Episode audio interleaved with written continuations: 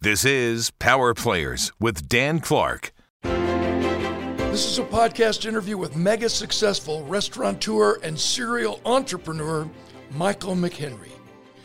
Welcome to Power Players with Dan Clark, former athlete, Hall of Fame speaker, New York Times bestselling author, and high-performance business coach, where each week I bring you an inspiring message from an extraordinary human being who will share their secrets on how you can tap into your personal power to become everything you were born to be.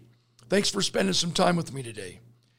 In this episode, my friend and entrepreneurial hero, everything he touches turns to gold, Michael McHenry, founder, CEO of TMG, The McHenry Group, which is a progressive Utah-based boutique restaurant group focused on experiential concept creation and forever challenging the industry's status quo.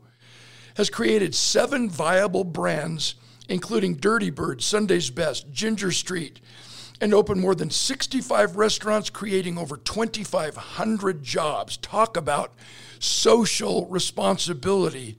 Talk about adding to the economy and making everybody else around him better.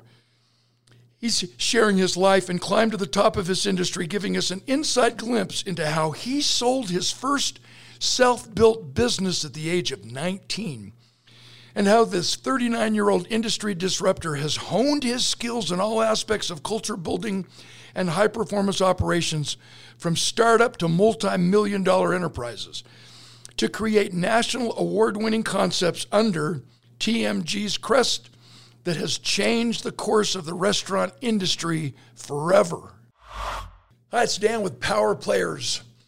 One of my favorite things is to interview people that you really have always been curious about, because they're always at the biggest events. They always have the best seats. They're always at the galas. They're always participating in the charitable fundraisers. They're larger-than-life characters that seem to stay under the radar until you actually get to know who they are and the motivation behind their constant striving for success. My guest today is Michael McHenry. And yeah, I asked him first, the first time we met, is that a stage name? That's just way too cool. Dan Clark, I sound like a freaking cereal box. Michael McHenry sounds like a star. He sounds like a Shakespearean actor.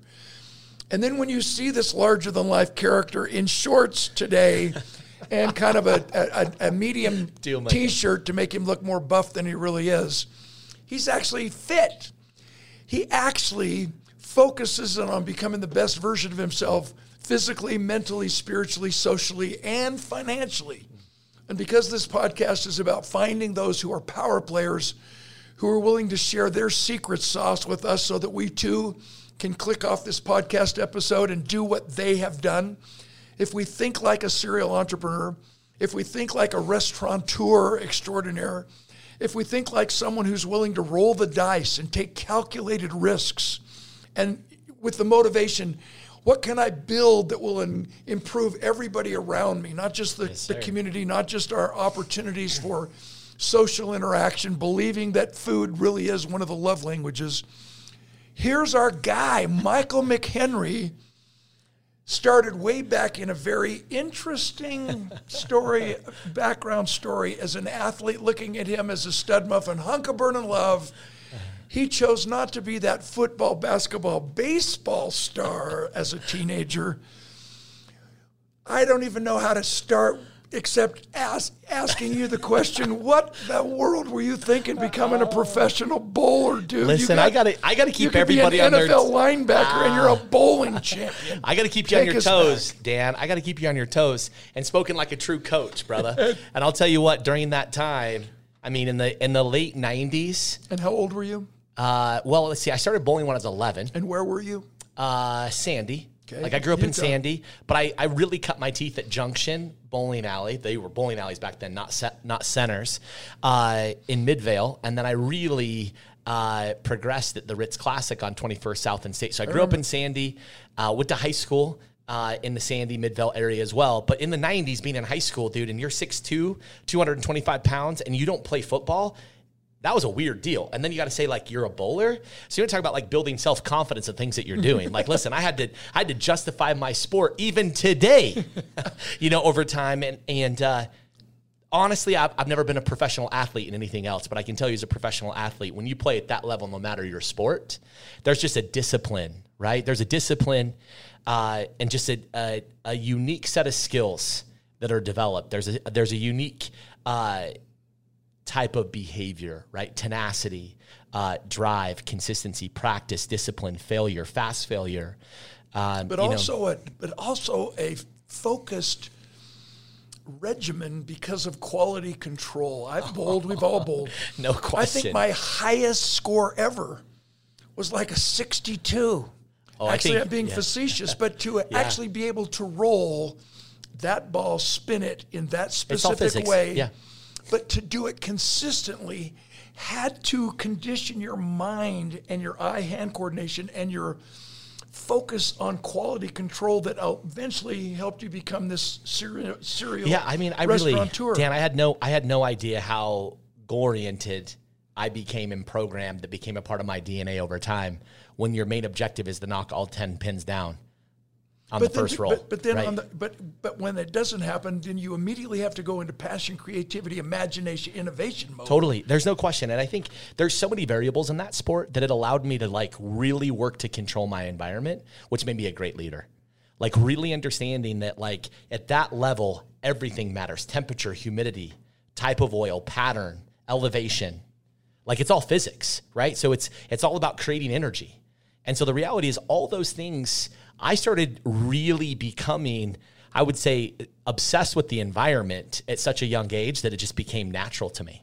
That I paid attention to temperature, to cleanliness, to like dynamics. I was understanding elevation, not because I was out there hiking or that I felt like it would mess with my air or my intake or my breathing, but how it would affect the revolutions that I was creating on with the bowling ball or that type of equipment, whatever it might be. And it's just, that was happening at such a young age that as I grew into business, I realized that I had this, again, unique set of skills that I had developed and earned and honed over many years of my life in professional sports. Through spaced repetition learning, totally. But not just, but proving true that practice doesn't make perfect, practice makes permanent. And I think it's perfect practice, right? Exactly. I think the reality is like the disciplines. I showed up every single day for years, not a month, not a week, not hours. I mean, I bowled well over 30,000 games. Okay, so let me interrupt. You're a huge Utah Jazz fan. So I bring a couple of our mutual friends we're on the other side of the court, and we're texting during the game, and you're right under the basket. We're right under the basket. Yeah, sure. But you always make the jumbotron because you make everybody else around you have more fun than we did. You're listen, an amazing Jazz fan. Section 2 doesn't mess around. I know, I agree. Yeah.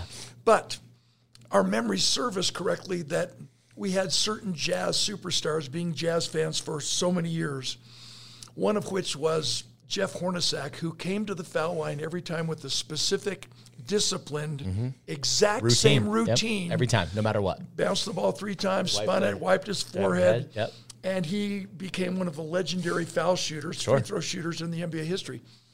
As a bowler, what routine did you go through when it was your time up on the lane? What did you do mentally to prepare you for that next role? How did you connect your head with your heart and your arm and your fingers, putting all these different equations into play that you say humidity, rotations of the ball? Teach us, because I think that's significant to the following questions. What routine did you understand, did you learn, did you create, and that you followed at such a young age that prepared you for what you're doing now at age 39? All right, you're asking me a big question up front, and I'm prepared for it. And then you also just have to realize that it took me time and years to understand how to tap into like my heart and understanding. I went dark. I didn't high-five you. I wasn't winning sportsmanship awards. Like I walked in, understood my environment, and checked out. Nothing else mattered to me but winning. Zero. Like I never... Dan, one of the absolute best competitors in the country, I never won a sportsmanship award. Now, I'll tell you, I'm a huge team player. I love my community. I love my teams, and I stand up big. Bowling's it was a solo sport. Oh, yeah. Right? The reality is there were team events that were like secondary to the main event, right? And to me, I was always your friend until the lights turned on. And when my feet touched the wood, it was all business. From a young age, it was all business. So the reality is I didn't look at you. I didn't talk to you. My whole goal was to put you out of your misery as quickly as possible. And when you put yourself into a space like that, where you realize that it's your access to not only winning, but to change your legacy forever, I realized that at a super young age, that it was my shot. Did I believe it would be my entry to entrepreneurship? No. But what I do know is I put myself into a place where my only outcome was to win. Every time. And if I didn't win, I went back to it. And so the first thing mentally is I checked out. The rest of the environment became blurry. It's like when you see photography and they zoom in on the main plate, but everything else behind it's a blur. That was it. Like I literally saw the pins. That was it. Like everything else to me was a blur. And that's true. It's why I don't do it recreationally. I actually don't know how to show up and just have fun with the friends bowling. Like showing up, drinking beer and bowling with the friends, not an option for me, even today. So I just don't do it. I honor it. I support it. I love it, but it's a really dark place for me. I love it. Okay, so let me interrupt. Yeah. We've all heard therapists and podcast hosts and speakers. That may not have been the response you were looking for, but that's true. No, because it's fundamentally true. It's where success and significance begins and ends. Think about it, because we've heard therapists, we've heard coaches, we've heard all the experts say, be present in the moment. You got to be present in the moment. And so the question is, if you find someone, maybe it's yourself, who's not present in the moment, it's because the present sucks.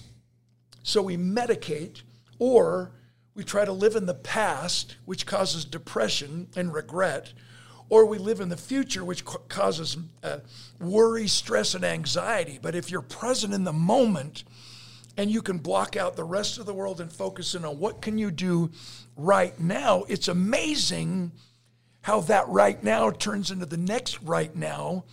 No matter what your past has been, you have a spotless future. You can't always control what happens, but you can always control what happens next. Yeah. So don't ever again, bro to bro, ever make apologies for being the intense dude in football language. You showed up at that line of scrimmage in a bad mood every play. And if you weren't mentally prepared, you make up stories. That guy across from me, that offensive tackle, he raped my sister. And right now in this moment, I'm going to teach him a lesson.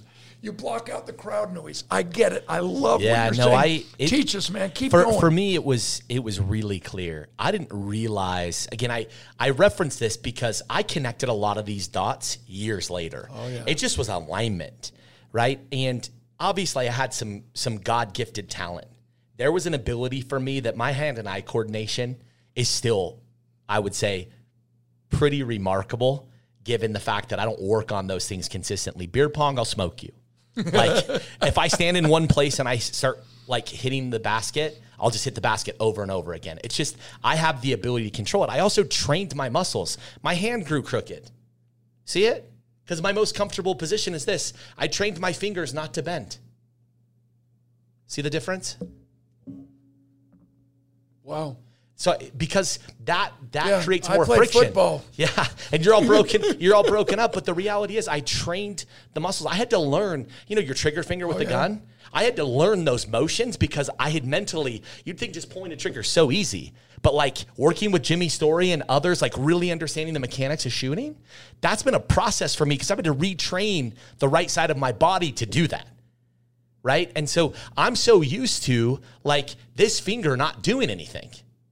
So like now that's the one that's supposed to pull the trigger, right? It's just interesting dynamics.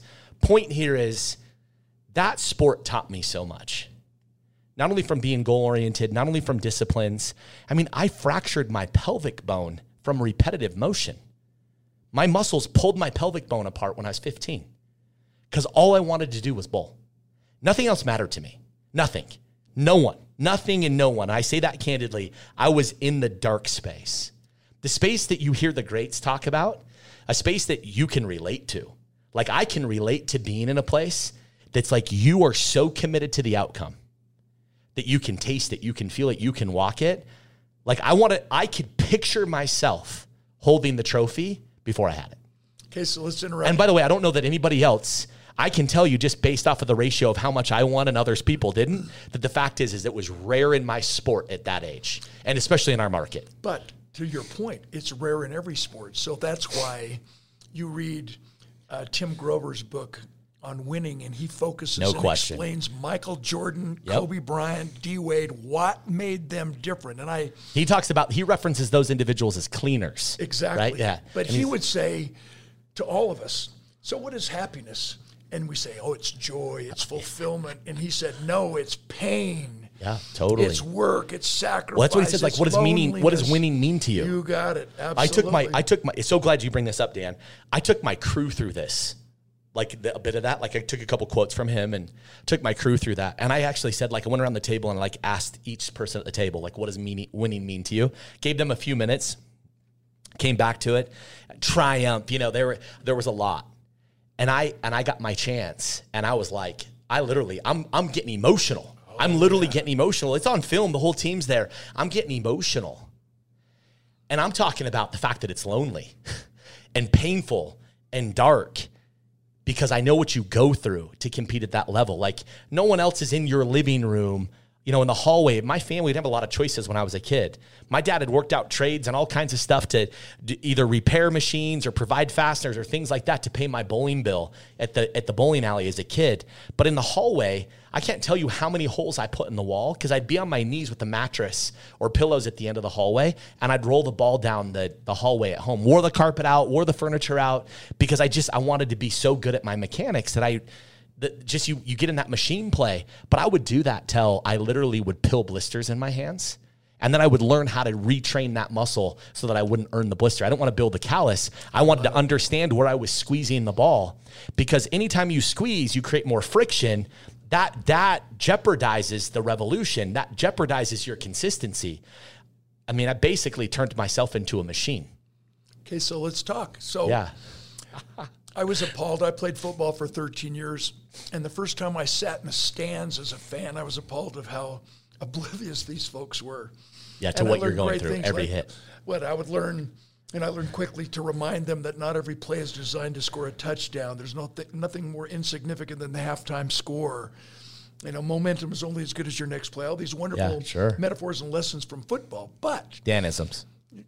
Yeah, cool. But the thing that blows my mind that consistently happens in every single sporting event is someone would say, I'd give anything to be Tiger Woods. I'd give anything to be Michael McHenry. I'd give anything. And the comment and the response based on what you're teaching us has to be, no, you wouldn't, or you would have.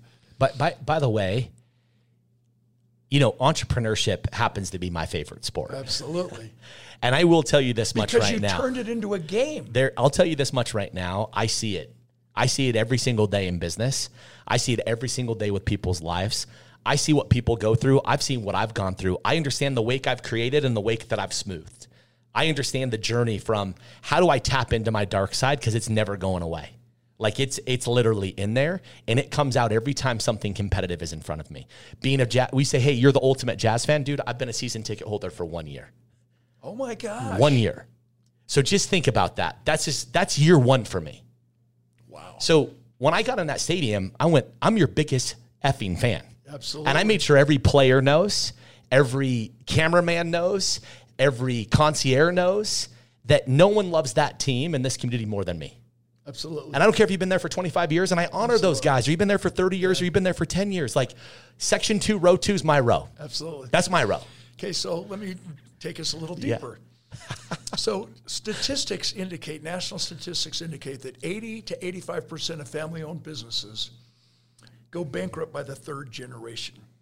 And that's because this young generation goes from opportunity mindset to entitlement mindset, and they refuse to subscribe to the same core values and the same work ethic and sacrifice and service before self and customer experience that grandpa and grandma subscribed to, that allowed them to dream the dream, build the business, grow the business, and pass it on. So to your point, I'm a motivational guy. When you say the dark side, no, bro, it is not the dark side. It's bright side. No, it's the bright side. It's the right side. I'm telling you what. So if you can teach us, this is my point. It is such amazing information that you've already disseminated in the short few minutes we've been talking. Two questions come up. That's one of the core values. That's one of the most illuminating truths that every entrepreneur must embrace if they want to be successful and then take it to the highest level of significance as you have. So that is, that's what's missing in these third generation family-owned businesses that go bankrupt. And here's the second question. Can you teach it? Can you train it? There you go. Well, here's what I'll tell you. Someone who leads young teams, mm-hmm. right? I will say, like, I most definitely, there is a high level of sophistication and experience, I think, and academics at certain strategic positions of my teams. But I would say the majority are, these are first jobs, these are in transition, these are college students that are serving tables, these are, you know, these are individuals that typically my businesses are a stepping stone, right? How many people do you meet that have worked in restaurants? Almost everyone. They've been bussers, they've been dishwashers, they've been servers, they've been bartenders, they've been barbacks, they've been hosts, they've been hostesses, they've been cooks, they've been chefs. You know, there's a reality that works. And why I believe I'm in this business, Dan, is because it affords me the true opportunity to work with all walks of life. And that's important to me. I love that. I also love that my business, it actually doesn't give a shit who your family is. It doesn't matter what neighborhood you live in, what school you went to, or what your background is. It cares about how you show up. And so when you ask me, like, what is the big kind of denominator in a sense, right? The first one is I feel like what is softening society is that the majority has forgot how to work. And our grandpas and great-grandpas are upstairs, and they're rolling around in their graves right now, literally saying, you're all a bunch of pussies. Absolutely. And I just say it the way it needs to be said. I feel like I have a stewardship. I have a responsibility to pass that on. As a millennial who's sitting here, who works his ass off every single day, who's rolled up his sleeves and has completely disrupted the family tree, I'm that guy. I'm the guy who decided it was going to be different. I'm the guy that said, I'm going to go and make this difference and make this impact. And there's no question that there's casualties. There's no question that my family, one side of my family looks at me like all I do is work. One family believes I owe, one side believes I owe them everything. And the middle layer is like, teach me. Absolutely. And my responsibility right now, I believe, as a father, as a neighbor, as a community member, as, you know, an influence, potentially, is to share the message that I believe the biggest common denominator of the successful is work ethic. And you can teach people how to work. You just need to do it in the fundamental years. It's why my daughter is 11 years old and works twice a week. And I have no problem, anyone that wants to challenge me that, anyone who wants to try to, like, say child labor or put me in a courtroom, I can't wait for that day, because I will fully justify and prove that is what's necessary. Because summer ended early for me, like week one, and my grandpa put me to work. And I see it generationally. When my grandpa was healthy enough and the first layer of grandsons and granddaughters, I'm telling you right now, pretty overachieving group. Business owners, professors, are like, I'm talking successful CPA, successful developer, successful professor, successful restaurateur. I mean, the list goes on. And then I see the next layer that didn't quite get that development. Still good kids. They're my family. I love them. But 25, figuring out what they're going to do. 30, starting to kind of get into it. At 20, I was hell-bent. At 15, I was young and competitive. At 30, I was like, I'm going to make as much money and earn as many choices as possible no matter what. And now I'm turning 40. And growing up, learning how to work super hard, I wasn't actually the smartest kid. I'm actually still not the smartest one in the room. I actually appreciate that. But I can tell you right now, very few people, if any, will ever outwork me in something that I'm passionate about, whether that be athletics or that be this weekend. And I'm running a Spartan. Last year, my goal in the Spartan was to finish. This year, the Spartan is to place in my division, which, dude, there's guys that and gals that dedicate their entire lives to it. I'm like, I just hired a team around me, and I show up every day. Like, did I want to get up this morning at 5 a.m. and run to the reservoir, back to the parking lot, run to the reservoir and back to the parking lot and then start my day? No, honestly, I think walking and talking with some friends would be way more fun. But I did that because at the end of the day, I'm going to show up for me. I'm going to keep that commitment to myself. And so that work ethic is a huge deal, and I have a responsibility. And Elle said to me, as I finished this thought last year, like near the end of the summer, she's like, Dad, like none of my friends work, as I'm driving her with me. And typically she's pretty excited. And this year, dude, there's no doubt she's excited about it. But last year, towards the end of the season, she's like, or the end of the summer, she's like, Dad, none of my friends work. And I said, they should. So let them know. Like, they'll start around $7 to $10 an hour. And this is the kind of work, you know, the type of work that we'll do. And we talk philosophy. We set behavior. We set mindset. Yeah. We get with mentors. They clock in. They clock out. They communicate with their leadership. I pay, right? But Elle actually doesn't know that Sunday's Best is not paying her right now, or the Oak's not paying her right now. But she shows up. She's expected to execute like the rest of the team at 11 years old, because I believe that those are the fundamental years that we learn how to apply our effort, that we learn the disciplines. And do I believe that you can kind of retrain or establish or maybe even habilitate? Because if you don't know it yet, then I think you can learn it. So I'll tell you that. And unlearn and relearn it. Totally. And so that, to me, is so damn important. Like, just show up and be unwavering in your commitment and your pursuit. And I think you just do those things. You just do those things, and you have a tremendous head start on the majority. Okay, so this is this is such a perfect segue. Yeah. So with your restaurants and your 7 major brands and employing 2,500 folks that we talked about in the official, over 2,500 folks, job creations we talked about in the formal introduction, I want to take us back to the comment you made that this is kind of a transitional job, that people are in college, that it's a stepping stone opportunity to find themselves and, you know, and graduate, pursue their dream, their career, get the job that they dream about, not just the job that's left over. But you want to talk about the conversion. I want to talk, because what you've got going, my friend, is the ultimate training program. You've got the ultimate software package that ties into humanity, that ties into the human spirit, that proves true that even though they're working in your environment, even though you're focusing on what you want to do to build your brands and disrupt the marketplace, which you're so successful at doing as a restaurateur, if they just pay attention and listen and learn about going to that dark space that we've now illuminated as the light space, the right space, the positive space, because you did it, they can also do it if they are willing to think like you think and put in the work ethic and the focus and the discipline necessary, so that even though they think it's a transitional job, it's just one step in their transition, knowing that you don't begin with the end in mind.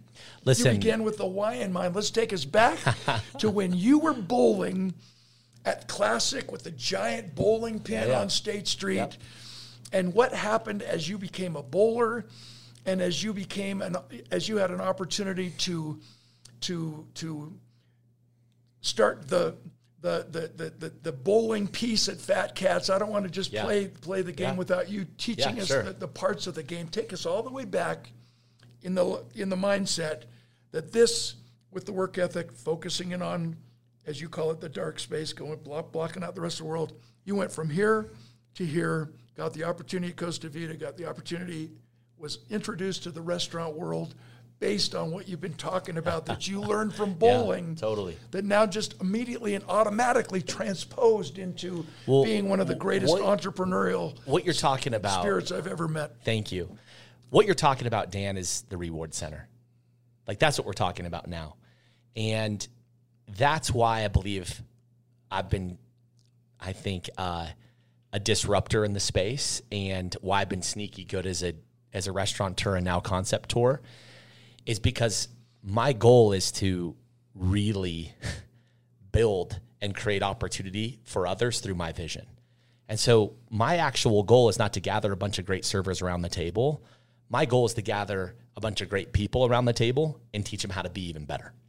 And I'll tell you that platform, that stepping stone, many of which started with me as a server making $215 an hour, and now we're making $125,000+ a year. Or when I hired you originally, this was your first job in the States. You're here on a work visa. You were making $10 an hour, and now you own part of your own restaurant, and you're making $150,000+ a year, and you've moved a quarter of your family here and created that opportunity and legacy and lifestyle. And so creating and building better people is sort of my selfish reward center. And when I say it, you've read about this with me. You've been with me enough to know that I act in this form. I don't just say it. I act in the form that the greatest investment is the one that we make into others.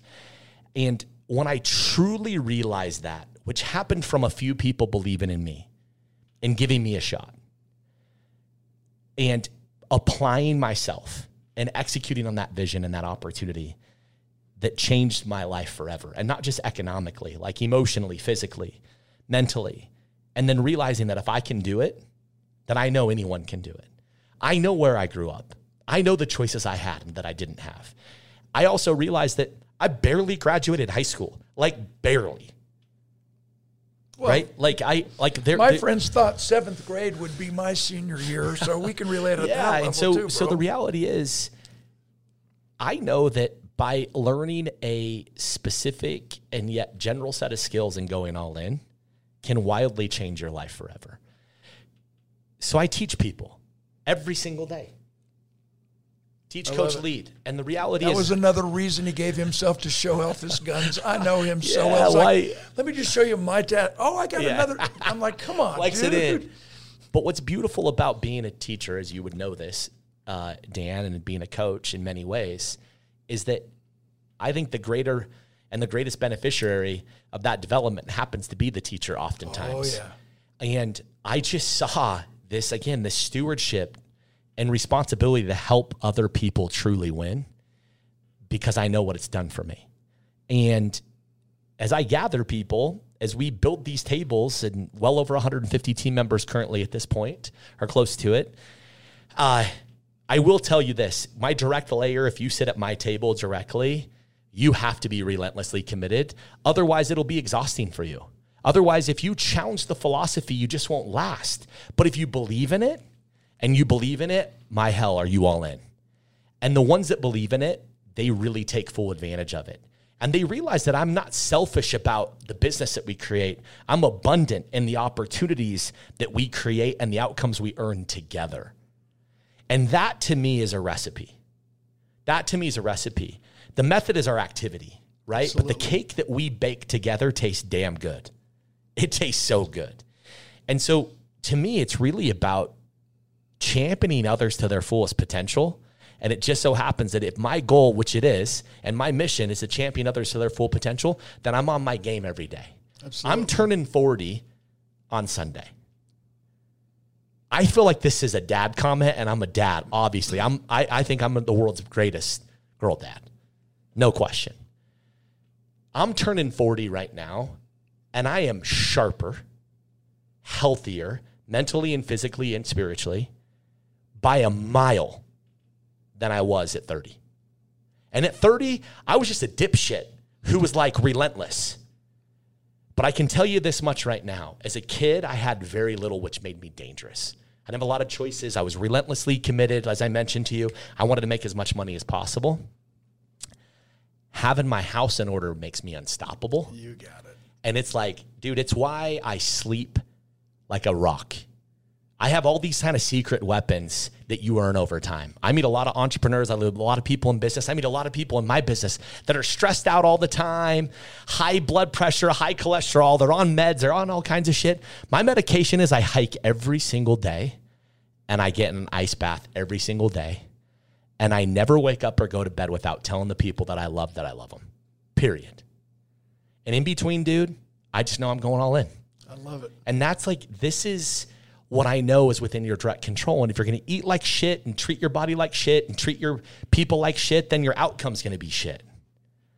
But if you prove to the people that you love most, then hopefully you love you more than you love anything else. Because if you don't love you the most, you can never really give that to anyone else. And dude, I hard fought that for a long time. And what matters most is what lasts the longest. So, dude, I'll tell you, some of the times that I've made the most money in my life, Dan, I've been the most alone. Oh, yeah. And I've stood in that space. And that wasn't too long ago for me, right? My journey, being separated from Christy and the realities of the relationship and a lot of stuff that went on there. And I had to get really clear. And I jumped on the phone with a mentor and friend about a year ago or so. And we're talking about potentially coaching and getting on board. And, you know, the guy's very present. Everyone, I shouldn't say everyone, but a lot of people know him in the Utah market, and you know, he's got a great presence. He starts questioning me, And he said, listen, dude, I'm not going to teach you how to scale your business or make another $1 million. You have that like on lock. He's like, no one's going to teach you that, or at least I'm not going to teach you that. But if you want to get really serious about becoming your best version, about not just working on this like self-convincing or artful self-narrative that you tell yourself and you tell the people around you, but you want to get serious about your life, I'll do it. I'll do it with you. And he asked me a series of questions, dude, and I didn't have the answers. And he said, as soon as you get those answers, we'll go to work. I got it. Call me. And what was kind of interesting is I was about to wire this guy 60 grand to work with me. And he said, I'm not working with you until you can answer these questions. And he actually became a friend afterwards during the process. I actually never wired him the 60K. We became friends. We've talked about ventures together. We've worked on it. And of all things, he sent me a message today and said, hey, you know, I'm proud of you. I can see the work that you've done. And I say all of this because we spend all of this time and let's create this great brand. Let's create these great, you know, revenue streams. Let's have these big impacts. But at the end of the day, if you have this character and that character, and at the end of the day, you're alone and you're miserable. And whether you want to be alone, because I think there's health and well-being in learning how to be alone. I'm actually a bit of a lone wolf. You have a dark spot. There's not a lot of people that can live in that danger zone with you. I agree. And so just understanding how to balance that, right? But I found myself going, I actually don't want to be alone. I actually want my family. And I've realized that I put everything in front of them, right? You're meeting the father that grew out of being a great provider is turning into a great father. You've got to meet that transition. But the 5 year ago me, unless we were talking strictly business, I'd have no business being on your podcast because I didn't give myself a chance to think about those other things, right? I like compartmentalized that. But now there's a weapon, right? There's weaponizing in having your house truly in order. Absolutely. And you're making me reflect, and all of our listeners, viewers reflect, you know, the guy I was in high school, at least at the beginning of college, I would have never wanted to be friends with him. You know, it's one of those, we really do validate that we become the average of the five people we associate with the most. And I discounted that for so long. So did I. I discounted, like people are like, build your network, do this. And I'm like, I actually don't want to build a network with a bunch of people. And now I actually want a network of people that I love and trust, that I actually want to be with. Absolutely. And I started manifesting, like, how the hell can you have a great marriage if all the people around you don't honor it? You got it. How the hell are you going to be a great dad if you don't hang out with great dads? By the way, I was good at surrounding myself with like business icons that actually put everything aside, right, for their business. And I understand, by the way, there's a price you have to pay. I don't believe anyone creates real sustained success without that. But I do believe there's a counterbalance. I do believe when it's like time to be dad, go all in. When it's time to be husband, go all in. When it's time to be boyfriend, girlfriend, partner, like father, dad, whatever it might be. I have relationships that I believe are very important to me that I sabotaged over time. I have some things to repair. Yes, sir. I have zero regrets because they all taught me. Like each one of these moments, each one of these relationships, each one of these, like, listen, dude, I'm the guy who's been like, fired, cheated on, cheated, sued, broke, like all those. I've had all those things. And I think there's a responsibility in following that. And I would still, I think, do I honor and respect those versions of my past? No question. They're like where I am today. Would I change my journey? No, because I think that's a part of who makes us who we are. You got it. I'll tell you what, like my childhood and honestly, like being the asshole that I was, considered to be a bit of the asshole that was highly competitive, that put, you know, nothing in front of winning, I won't change that. And those choices earned me and afforded me the opportunity to put my arms around the neighborhood. It's a big reason why I'm in the restaurant business. It's because it's connectivity for me.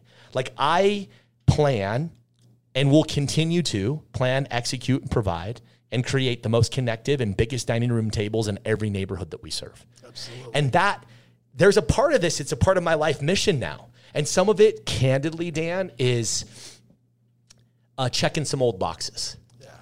Like high-fiving some people that I know deserve it, or I think that people that would appreciate it.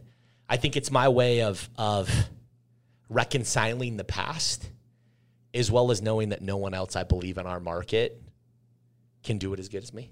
I agree, and I've eaten and as good as us. Unbelievable! It's more than food. And really creating space, right? Like my places are about being seen. And my places experiential dining. I just listen. Food's romantic. Engagement's romantic. Like we eat. It's a sacred duty, but we eat to celebrate. We eat to mourn. It's emotional. It's not a return on investment when someone brings a business transaction to your restaurant. It's a return on experience because they'll remember that. No question. Well said. Yeah, no question. It's a sacred duty in many ways. And I understand the responsibility of being that place of normalcy, right? I know the responsibility of being the place of what's familiar under times of good celebration and oftentimes under uncertainty, right? We saw this with the pandemic and what happened, over the course of the last 2 years. Dude, there were times in downtown Salt Lake on Broadway and State, I was the only person out there that I could see. My truck was the only thing parked on the sidewalk, loading meals and delivering them to a hospital. And I know it because I was the only one down there. And I could park on the sidewalk on Broadway and State Street 2 years ago. And I never got a parking ticket. And no one gave a shit because no one was walking on the sidewalk. Like, that's reality. Yeah. And when you just continue to show up differently, it's like me. It's like we all have reputation. We all have past. We all have journey. I think a lot of people seek destination. To me, I just execute the plan. And it gives you a different level of confidence when you're very clear on what success, looks like. And as I'm knocking on the door of my 40th, I can say that this decade was the most important decade of my life. I was at my highest so far and at my lowest in this decade. I had more life-changing events in this decade than ever before. I invited many new people into my life, and I removed many people from my life. I harvested and manifested greater relationships, and I fought for new versions. I fought for true self-awareness. Yeah. And that's probably one of the biggest takeaways in this decade for me. I sound old while I sit here. I feel like I'm just as young as could be, but in this decade for me, becoming self-aware is such a weaponizing, opportunity. And I don't say that with a negative. I say that with the most positive, because as you become more and more self-aware, you realize who you want in your life. You realize and then what you want, not just in terms of people, not just in terms of things, but what makes you who you are. Absolutely. And then we get to own those things. Yeah. We get to own those intricacies. No two of us are the same in any way. And damn, I would just say, whether people wanting to know that or not, self-awareness is a remarkable attribute. And so many things are pinballing through my mind. So one of the major purposes of having a podcast or having someone like us speak at a convention or whatever is to share an experience or tell a story that triggers in that listener something in their own life. They say, aha, that happened to me, or I could do that too. I want to. I can do it too by checking the box. So back to our conversation about being present in the moment. How many times do we celebrate being a multitasker, which is what an entrepreneur thinks they do? They think they exchange time for money, when that's the worst thing you could do. You get married to your business and you lose everything that matters, as you're talking about. A true entrepreneur understands that you exchange ideas for money. There's no such thing as a financial crisis, only an idea crisis. Ideas create income. So you're the master. Your reputation is to challenge the status quo, disrupt what everybody else is usually doing in the restaurant business, but to not think like a multitasker. Oh my gosh, I'm so stressed out. How can I do this? I'm losing my family. I'm losing my this. I'm losing my that. What would happen if we started thinking like a juggler who controls the ball? The juggler only controls the ball in his hand. Once you let go of the ball, you've relinquished control, so why worry about it? So if you need to catch the ball and be with Elle, your daughter, you need to catch the ball and be with your wife, be together as a family, focusing on one particular manager of one of your amazing restaurants. You have this ability to segregate and compartmentalize your priorities, obviously, in focusing in on what needs your attention right now, back to, it doesn't matter what I rolled last time, this is a brand new ball, a brand new opportunity, and I still got two pins on this side of the lane and two pins on this side of the lane, the famous split. And now mathematically and passionately through spaced repetition learning, you can figure out what you need to do right now to take out all four pins. I congratulate you on that. My question, though, as I know more about you than our listeners do so far, you epitomize the 6 degrees of separation. I as well. I know I'm a professional speaker in the Speakers Hall of Fame because of 2 or 3 key experiences in my life where someone, Zig Ziglar, believed in me, who introduced me to someone who introduced me to Nancy Reagan, who invited me to the Reagan White House to take Mrs. Reagan's Just Say No program to all 50 states, which obviously illuminated and opened up another experience and another opportunity. When I look at my 40-year career, I believe I can boil it down to a maximum of 6 key individuals who provided 6 key experiences that changed my stars, that put me in a different direction. As we wind down our time together, I'm begging you to take us back to you working in this bowling alley at the time, and what that 1 degree of separation did for another degree of separation. They cut you back on how much money you were making in the pro shop by giving you an opportunity to do this, to do that. Take us on that step-by-step journey, because I think I would be remiss as an interviewer, if I didn't illuminate to my viewers, my listeners, my followers, my subscribers, the reality of how you got to where you were. And it wasn't that hard. It required hard work. It required everything you've been teaching us. But it wasn't rocket science. But it wasn't rocket science. And, and I want people to click off this podcast and listen to it again and again and again and realize that no job is a stepping stone job. If you focus in on right now, like you said, if you're making $7 to $10 an hour and you show up at my table and you think I'm high maintenance as a customer, you shouldn't be working there. You got to be all in.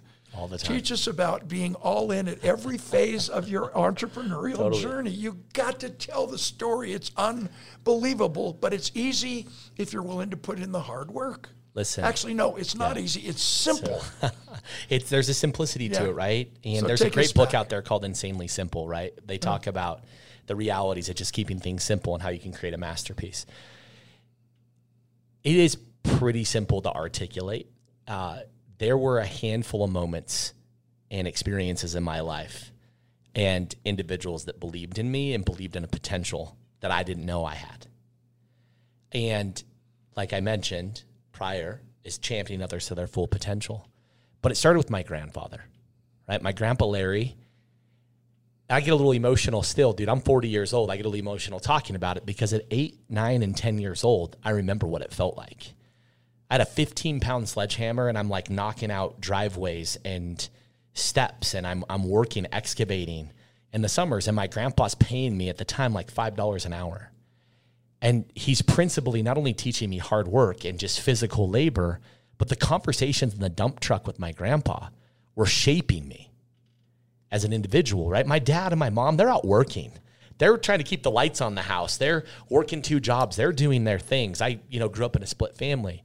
My grandfather had the time and patience and experience to be able to mentor me. And so he not only taught me how to work hard, but he taught me the importance of hard work. And the conversations and philosophies were around that. I still have that sledgehammer. It has a piece of tape on it that says Bertha. I have it. In fact, it's about to hang above my desk in the new office, but I have it.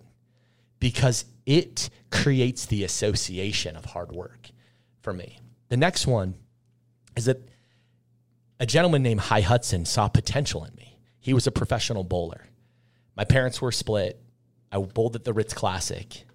I was, 11 or 12 years old, 11 at the time. Friday nights, my dad bowled for late Friday afternoons with my grandparents. They went up, they got their pitcher of beer, you got the basket of French fries, and they bowled every Friday.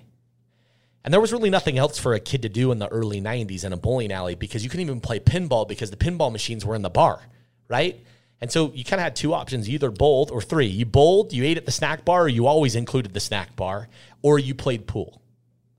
And I became a bit of a pool shark as well. But it took that guy seeing that I had a bit of a natural ability, and said, he walked up to me one day and just said, "Hey, have you ever thought about doing this?" And in my mind, I'm like, "No." And he's like, "Well, you should." And just that opportunity, he saw something in me. He knew that I had enough timing, right? I had enough natural ability that if he could mentor me, I could become something. And I started vacuuming the floors in the pro shop. I started sanding and repairing bowling balls. And he was a car salesman, a really successful car salesman. I had no idea these fundamental years. I think I'm in here trying to become a pro bowler, and he's actually teaching me how to be a salesman. And so I'm learning from a very successful used car salesman at 12, 13, 14 years old, how to sell bowling equipment and become a professional. That's a recipe. Then I had another mentor, Sean Collins, that walked into my life out of nowhere. I'm talking, this dude had no reason talking to me. I had no reason talking to him. And he was the co-founder, creator of Fat Cats. And ultimately, he's the chairman, CEO of Costa Vida now. It's just, geez, got to be a $200+ million company. And he walked into my pro shop one day. I was renting a space from him. There's a lot of stuff in between. And he literally called me right out and said, "You're way too talented to manage this pro shop." And I was offended. Like, this is my whole life. What are you talking about? I've been doing this my whole life.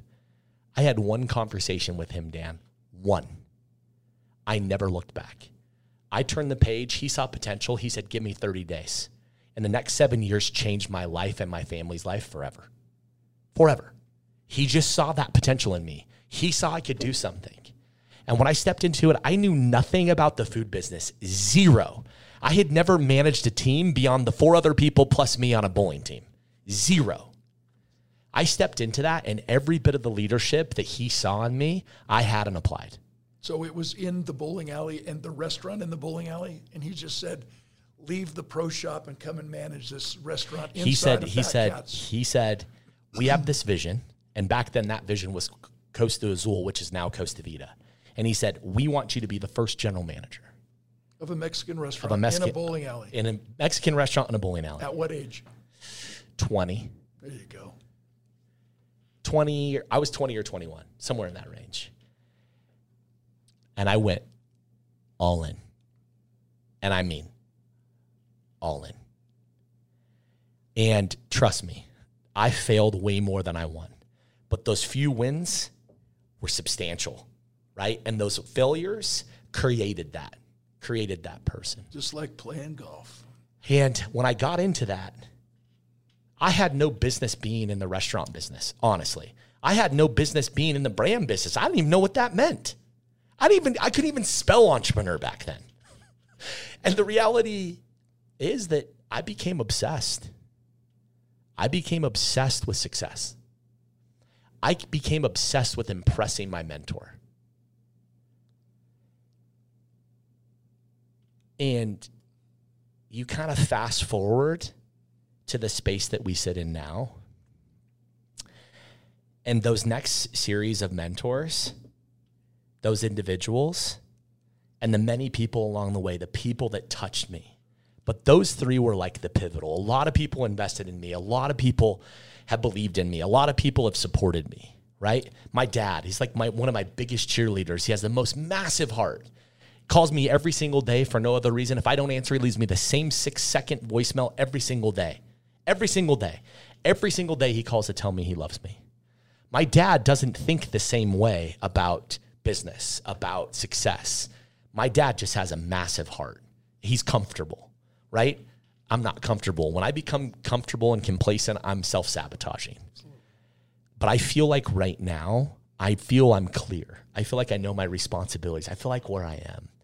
But someone saw that potential in me, and I took full advantage of it. And so when you say, like, what do you revisit in this podcast? What do you listen for? And I believe that there's a few lessons here. And I think the first one is whatever you commit to, commit an unwavering pursuit, no matter what. The next one is marriage, parenting. It doesn't matter. Whatever commitment you make, if you make a commitment in that investment, go all in. If you make a commitment in that relationship, go all in. If you commit that you're going to remove that from your life, go all in. If you commit that that's going to be a part of your life, go all in. Whatever that is, just commit all in all the time. Absolutely. Right? No matter what, move with your entire heart, no matter what you do. The next one is only take direct control of what you have direct control over. When you talk about a society of entitlement, it's because the society of entitlement wants to have a comment, an opinion, or a reality of everything. But those that are empowered realize that they have a specific reason and purpose, and they're all in. And so many of us want to control the ocean instead of learn how to surf the waves. Like, anticipate the weather, baby. Like, get on the right length of board, put the right wax on, and get after it. Don't run from the storm or have a dance in the rain. I'll tell you what, like, run towards it. I think the other side of it, too, is that sometimes you got to paddle with both hands to catch the wave you want. And when you're unwavering, you'll get there. I don't care what you do. I don't care if you want to be a doctor, a brand builder, a chef, a lawyer, whatever it is, a fireman, an influencer, a mom blogger, a dad. I don't care what it is. Be unwavering in that and make sure that you're always paddling with both hands to catch the wave you want. But here's where I am now, Dan, and this is true. When I listen to you talk about your daughter, when I listen to you talk about my daughter, right? When I listen to the conversations of the guys that I hike with every day, I feel like the next big mentor, the next big shift in my life is going to be a dad. I think there's a dad that's showing up in my life right now who's going to help me see that my work is about being the best girl dad there is to my little girls, that I make sure that I'm that guy. And that when they're grown, right, when we continue to progress through this life, I feel like this next journey for me, this next person that's going to show up that I'm manifesting right now is recognizing that everything that's led up to now is principally there for me to guide, to be the lighthouse, to be the beacon. And, bro, I wish I was telling you more about brands and the restaurants, the newest brand that's going to open 2 months from now and the next ones that are coming out. I feel like I'm ripe.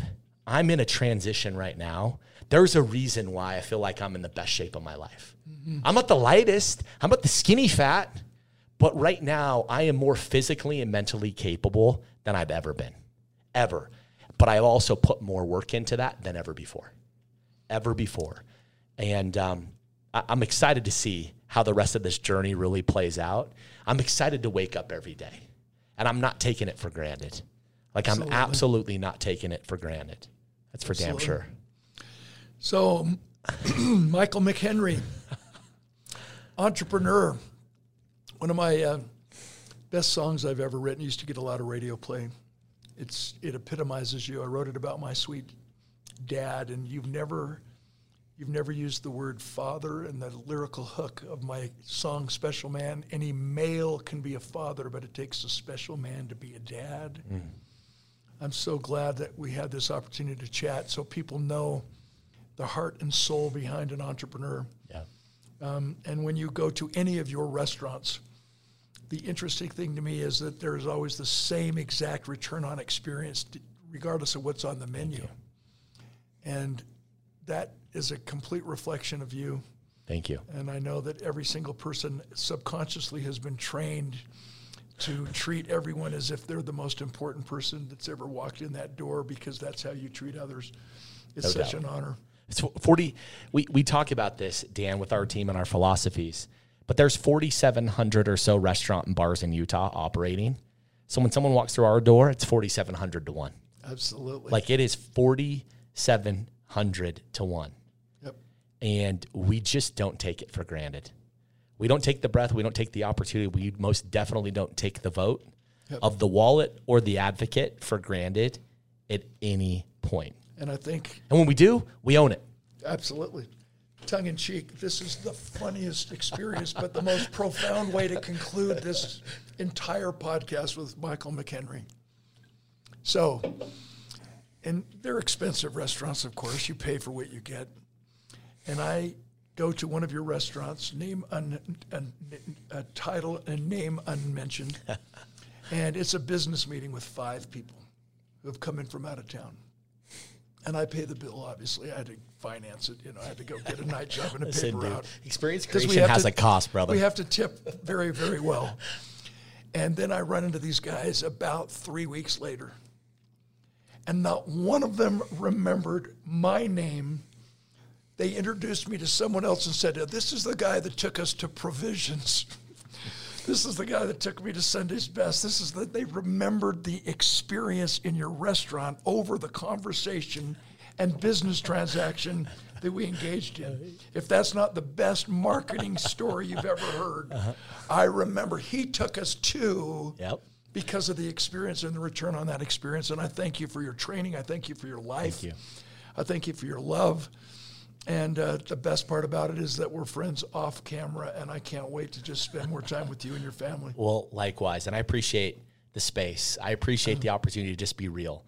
I didn't come in here with anything on my kind of heart or mind, at least of what I knew. You didn't send me a list of questions in advance. Never. In fact, I think those are the best podcasts, the one where you sit down and you just get after it and you get in flow. And I'm realizing more and more that my podcasts, my experiences, my engagements in these public forums are becoming less about brand. You can walk in my restaurants and experience that. You want a case study on how to do it? Walk into Sunday's Best. Absolutely. And I say that candidly. No, I love it. If you really want to understand how to build a brand for people, that's the one. Yeah. If you want to understand that, everything's there. Dirty Bird ain't bad. Dirty Bird, yeah. Go see it. They're all, I mean, geez, they just opened in Centerville. Oh yeah. A 2-lane car, you know, with a drive-through, and it's going nuts. But I see getting on these platforms and having an opportunity to just speak from the heart, not worried about what gets published, not worried about how it needs to be cut. There was a time in my life, it's like, send it to me in advance. I want to listen to it. Listen, whatever you cut from this and you get out, I stand behind because I'm saying it with an open heart. So thank you for giving me that platform, Dan. And you just brought up another conclusion. If you show up at a restaurant at a meal with 3x5 cards, oh, yeah, nice to meet you, Bob. I mean, Michael McHenry, it's so good to be with you. And you reach into your pocket and pull out 3x5 cards to respond. If that's not the world in which we live, I don't know what is. It's so refreshing to have someone who is off the cuff, who's always the same off stage as you are on stage, in the kitchen as you are out serving the public. And I honor you. Likewise. And that's the best compliment I could pay you, is that you are the same exactly at the jazz game as you are in your restaurant, as you are in a podcast, as you are on the street, as I am in my living room, which might be exhausting from time to time, but it's just who I am, man. Unless I'm sleeping, this is exactly I suppose you're exactly the same as you are sleeping. You're like, I gotta sleep fast. I hear that I don't talk about like souffle cups full of, you know, guacamole and smothered burritos anymore. There was a time that, you know, I dream about that, but the reality is there's probably a lot more unicorns and rainbows, you know, lakes and all kinds of really cool shit happening in my mind, because I wake up pretty refreshed, dude. And Spartan finish lines, I can't wait to hear back. Okay, happy birthday.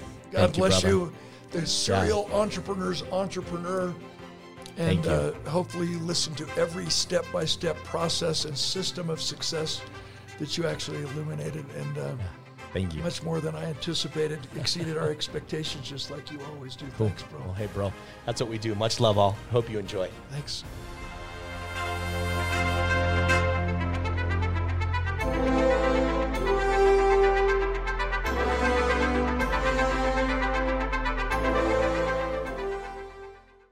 The views and opinions expressed on the Power Players podcast do not necessarily reflect those of KUTV or Sinclair Broadcast Group.